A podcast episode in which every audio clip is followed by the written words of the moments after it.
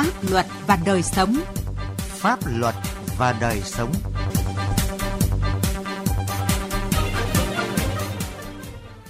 Thưa quý vị và các bạn, thời gian qua tại nhiều địa phương có nhiều cách làm hay sáng tạo trong công tác tuyên truyền phổ biến giáo dục pháp luật cho đồng bào vùng dân tộc thiểu số và miền núi biên giới. Từ đó góp phần làm giảm các hành vi vi phạm pháp luật, giữ vững an ninh trật tự tại địa phương.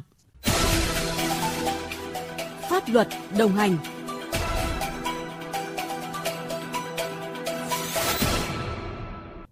Thưa quý vị và các bạn, công tác tuyên truyền, phổ biến giáo dục pháp luật cho đồng bào dân tộc thiểu số là nhiệm vụ quan trọng, tác động lớn đến đời sống cộng đồng vùng cao. Thời gian qua, Ban dân tộc tỉnh Quảng Nam đã triển khai hiệu quả dự án 10 về truyền thông, tuyên truyền, vận động trong vùng đồng bào dân tộc thiểu số và miền núi thuộc chương trình mục tiêu quốc gia phát triển kinh tế xã hội vùng đồng bào dân tộc thiểu số và miền núi. Nhiều huyện miền núi ở tỉnh Quảng Nam đã tập trung đưa chính sách bình đẳng giới, hôn nhân và gia đình, phòng chống bạo lực đến từng hộ dân, góp phần nâng cao hiểu biết pháp luật cho người dân vùng cao. Ghi nhận của Thanh Hà, Long Phi, phóng viên Đài Tiếng Nói Việt Nam, thường trú tại khu vực miền Trung.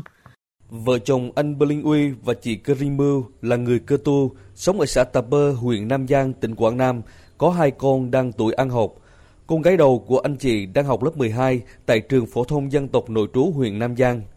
Lo con gái ăn chưa no, lo chưa tới, dễ xa vào nàng tảo hôn, bỏ học giữa chừng. Anh Bling Uy và chị Cơ luôn động viên con gái cố gắng học hành đến nơi đến chốn. Cán bộ hội phụ nữ xã Tà Bơ, huyện Nam Giang đến tận nhà anh Bling Uy dùng ngôn ngữ cơ tô và những hình ảnh trực quan để tuyên truyền giúp vợ chồng anh hiểu hơn về những hệ lụy của tảo hôn ở vùng đồng bào dân tộc thiểu số. Anh Bling Uy cho biết.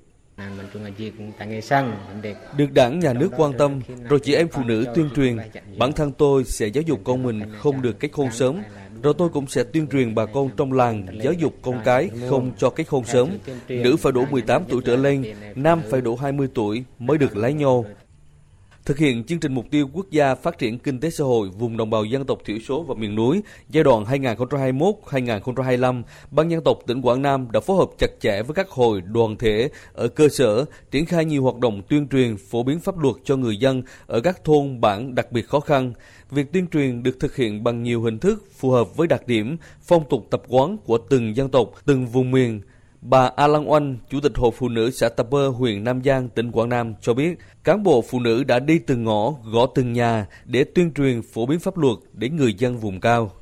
Hội phụ nữ xã cũng tiếp tục xây dựng kế hoạch để thường xuyên đẩy mạnh công tác tuyên truyền rồi để nhân rộng thêm cái mô hình mà chi hội phụ nữ không có con tảo hôn để xuống trực tiếp tại chi tổ tại hộ gia đình để tuyên truyền để đẩy mạnh hơn để giảm bớt tình trạng tảo hôn tại vùng đồng bào dân tộc thiểu số.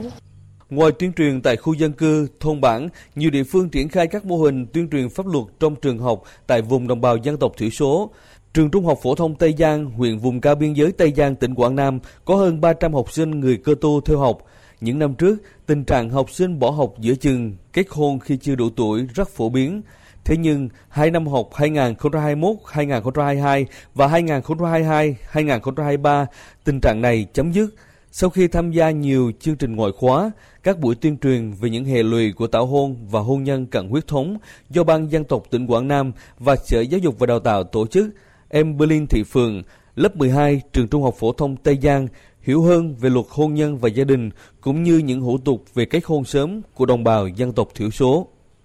Đối với chúng em như học sinh miền núi thì hiểu biết cũng rất là hạn chế so với các bạn ở đồng bằng các thầy cô và các cô chú trong đội tuyên truyền đã giúp cho chúng em nhận thức rất là sâu sắc về việc kết hôn sớm, tác hại của hôn nhân, cận huyết thống và nạn tảo hôn để chúng em từ đó rút ra được nhiều kinh nghiệm và về tuyên truyền cho các địa phương ở nơi khác.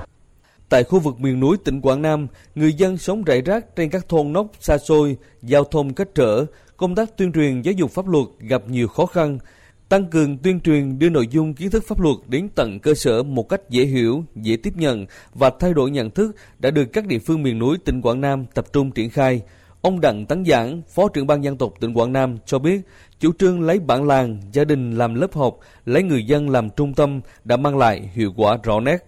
Công tác tuyên truyền của chúng tôi đã triển khai cơ bản đến tầng người dân, đảm bảo làm sao cho mỗi người dân trở thành một lực lượng nòng cốt để có tính loan tỏa rộng trong cộng đồng và muốn họ trở thành những tuyên truyền viên trong cộng đồng, trong từng gia đình.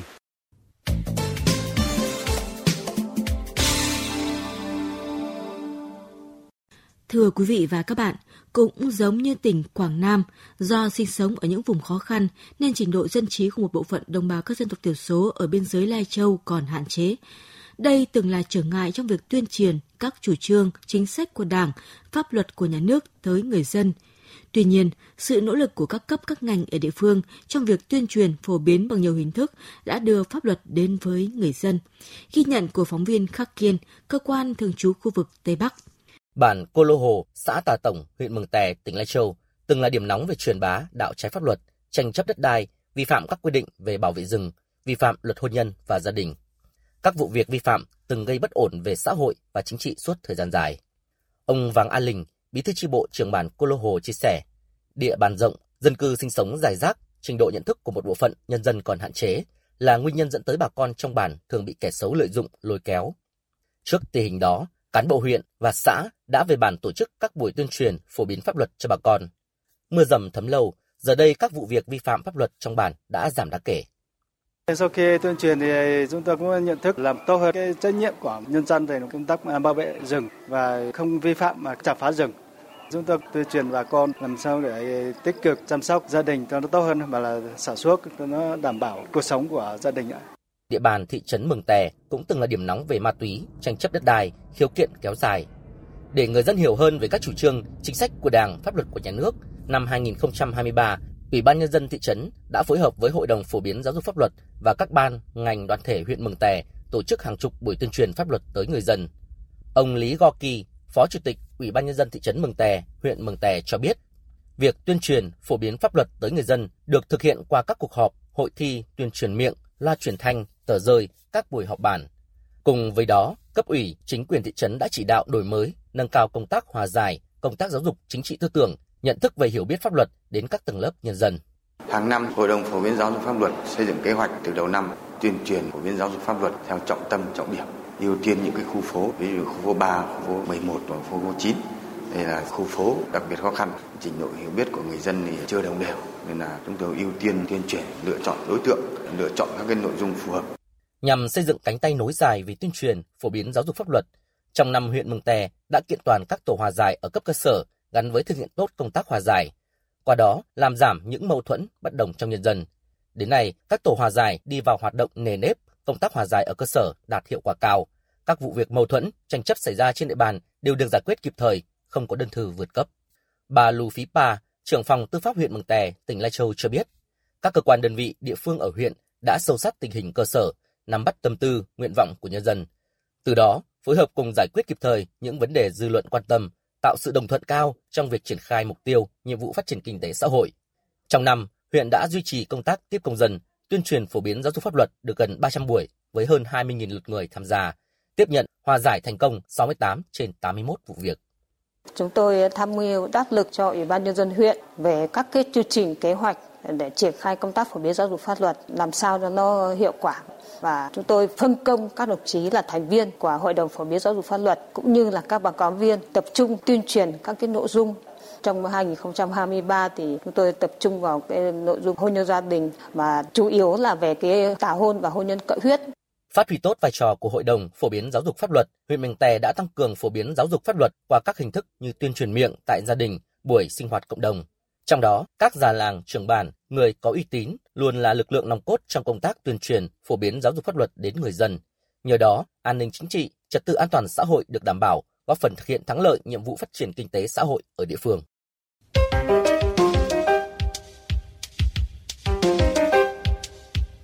Thưa quý vị và các bạn, còn tại tỉnh Thái Nguyên, thời gian qua đã tăng cường công tác trợ giúp pháp lý đến với người dân ở khu vực miền núi vùng cao. Nhờ đó, từng bước nâng cao hiểu biết kiến thức về pháp luật cho bà con, đặc biệt là người dân vùng đồng bào dân tộc thiểu số, giúp người dân tiếp cận kịp thời các dịch vụ tư vấn trợ giúp pháp lý, đảm bảo quyền lợi chính đáng của bà con được trợ giúp pháp lý khi có vướng mắc tranh chấp pháp luật – về nội dung này, phóng viên Đài Tiếng Nói Việt Nam phỏng vấn ông Vũ Văn Chính, Giám đốc Trung tâm Trợ giúp Pháp lý Nhà nước tỉnh Thái Nguyên. Mời quý vị và các bạn cùng nghe. Thưa ông, trong những năm qua, cùng với việc thực hiện các chương trình mục tiêu phát triển kinh tế xã hội ở vùng đồng bào dân tộc thiểu số, tỉnh Thái Nguyên cũng tăng cường công tác trợ giúp pháp lý, đưa pháp luật đến với cả bà con. Ông có thể cho biết những kết quả trong công tác này của Trung tâm trợ giúp pháp lý nhà nước tỉnh Thái Nguyên trong năm 2023, song song với việc thực hiện tốt công tác trợ giúp pháp lý qua hình thức tham gia tố tụng, đại diện ngoài tố tụng nhằm bảo vệ quyền lợi ích hợp pháp của người được trợ giúp pháp lý, trung tâm tăng cường công tác truyền thông, tư vấn pháp luật cho người dân ở cơ sở, cùng với việc đổi mới, sáng tạo, đa dạng hóa các hình thức, phong phú nội dung về truyền thông. Đến nay thì ngày càng nhiều người dân biết đến công tác trợ giúp pháp lý. Công tác truyền thông, tư vấn pháp lý của Trung tâm trợ giúp pháp lý tại các xã vùng cao, vùng sâu, vùng xa vùng có điều kiện kinh tế xã hội đặc biệt khó khăn trong những năm qua cũng rất có ý nghĩa giúp bà con nâng cao hiểu biết pháp luật, từ đó tích cực chấp hành các quy định của nhà nước, góp phần giữ vững ổn định chính trị, trật tự an toàn xã hội tại địa phương. Trong năm 2023, trung tâm thực hiện được khoảng 1.200 vụ việc tham gia tố tụng, tư vấn pháp luật và đại diện ngoài tố tụng. Ngay từ đầu năm, thì trung tâm cũng đã tham mưu cho Hội đồng phối hợp liên ngành về trợ giúp pháp lý trong hoạt động tố tụng của tỉnh để triển khai việc in cấp phát các mẫu đơn yêu cầu trợ giúp pháp lý, tờ gấp pháp luật, sổ và các biểu mẫu theo quy định cho các cơ quan tiến hành tố tụng và cơ sở giam giữ trên địa bàn tỉnh để phục vụ công tác phối hợp thực hiện hoạt động trợ giúp pháp lý. Làm các bảng thông tin về trợ giúp pháp lý, in và cấp phát miễn phí hơn 20.000 tờ gấp pháp luật. Hoạt động tư vấn pháp luật và truyền thông ở cơ sở cũng được đẩy mạnh và triển khai theo đúng kế hoạch. Đến nay thì trung tâm cũng đã thực hiện hơn 40 chuyến tư vấn pháp luật và hơn 100 điểm truyền thông. Để nâng cao chất lượng công tác trợ giúp pháp lý thì hoạt động truyền thông cho đồng bào dân tộc thiểu số tiếp cận được pháp luật không ngừng được đẩy mạnh. Từ thực tiễn ở địa phương thì các hoạt động truyền thông tại cơ sở được tiến hành bằng các hình thức nào thưa ông ạ? Trong những năm qua, Trung tâm trợ giúp pháp lý nhà nước tỉnh Thái Nguyên đã tích cực phối hợp với đài truyền thanh các huyện, hệ thống loa truyền thanh các xã trên địa bàn để truyền thanh về trợ giúp pháp lý, giúp người dân có điều kiện thuận lợi để tiếp cận thông tin, bảo vệ quyền lợi ích hợp pháp của mình, đồng thời nâng cao hiểu biết, ý thức tôn trọng và chấp hành pháp luật của người dân, nhất là các đối tượng được trợ giúp pháp lý tại các xã thuộc vùng khó khăn trên địa bàn tỉnh Thái Nguyên. Phối hợp với báo Thái Nguyên để truyền thông về các câu chuyện pháp luật, làm các bảng thông tin về trợ giúp pháp lý, in ấn và cấp phát các tờ gấp pháp luật cho người dân. Đến nay, trung tâm cũng đã truyền thông được trên 100 điểm trong đó truyền thông tại cơ sở là khoảng 80 điểm, truyền thông nhận thức pháp luật tại điểm vùng đồng bào dân tộc thiểu số là 30 điểm. Đồng bào dân tộc thiểu số sinh sống tại vùng sâu vùng xa đi lại thì gặp nhiều khó khăn đã phần nào ảnh hưởng đến việc triển khai hoạt động trợ giúp pháp lý cũng như là sự tiếp cận của người dân đến với cả các cái dịch vụ trợ giúp pháp lý miễn phí của nhà nước. Từ thực tiễn ở Thái Nguyên, những người làm công tác trợ giúp pháp lý cho đồng bào dân tộc thiểu số đang gặp phải những khó khăn gì ạ? Đồng bào dân tộc thiểu số sinh sống tại vùng sâu, vùng xa, đi lại còn khó khăn nên ít được tiếp cận pháp luật nên nhiều người chưa biết được quyền được trợ giúp pháp lý của mình. Điều này cũng đã phần nào ảnh hưởng đến việc triển khai các hoạt động, sự tiếp cận của người dân với cái dịch vụ trợ giúp pháp lý miễn phí của nhà nước. Người thực hiện trợ giúp pháp lý biết tiếng dân tộc thì cũng còn ít nên một số trường hợp để thực hiện trợ giúp pháp lý phải thông qua các lực lượng là cán bộ tại chỗ biết tiếng dân tộc để phiên dịch qua đó cũng ảnh hưởng phần nào đến kết quả trợ giúp pháp lý cho người dân. Về cơ chế phối hợp giữa các cơ quan, ban ngành trong quá trình thực hiện chính sách trợ giúp pháp lý cho đồng bào dân tộc thiểu số cũng chưa đồng bộ, dẫn đến hiệu quả của việc thực hiện chính sách cũng chưa được như mong muốn. Xin cảm ơn ông ạ. Chương trình Pháp luật và đời sống hôm nay xin dừng tại đây. Chương trình do biên tập viên Quang Chính biên soạn. Xin chào và hẹn gặp lại quý vị trong các chương trình sau.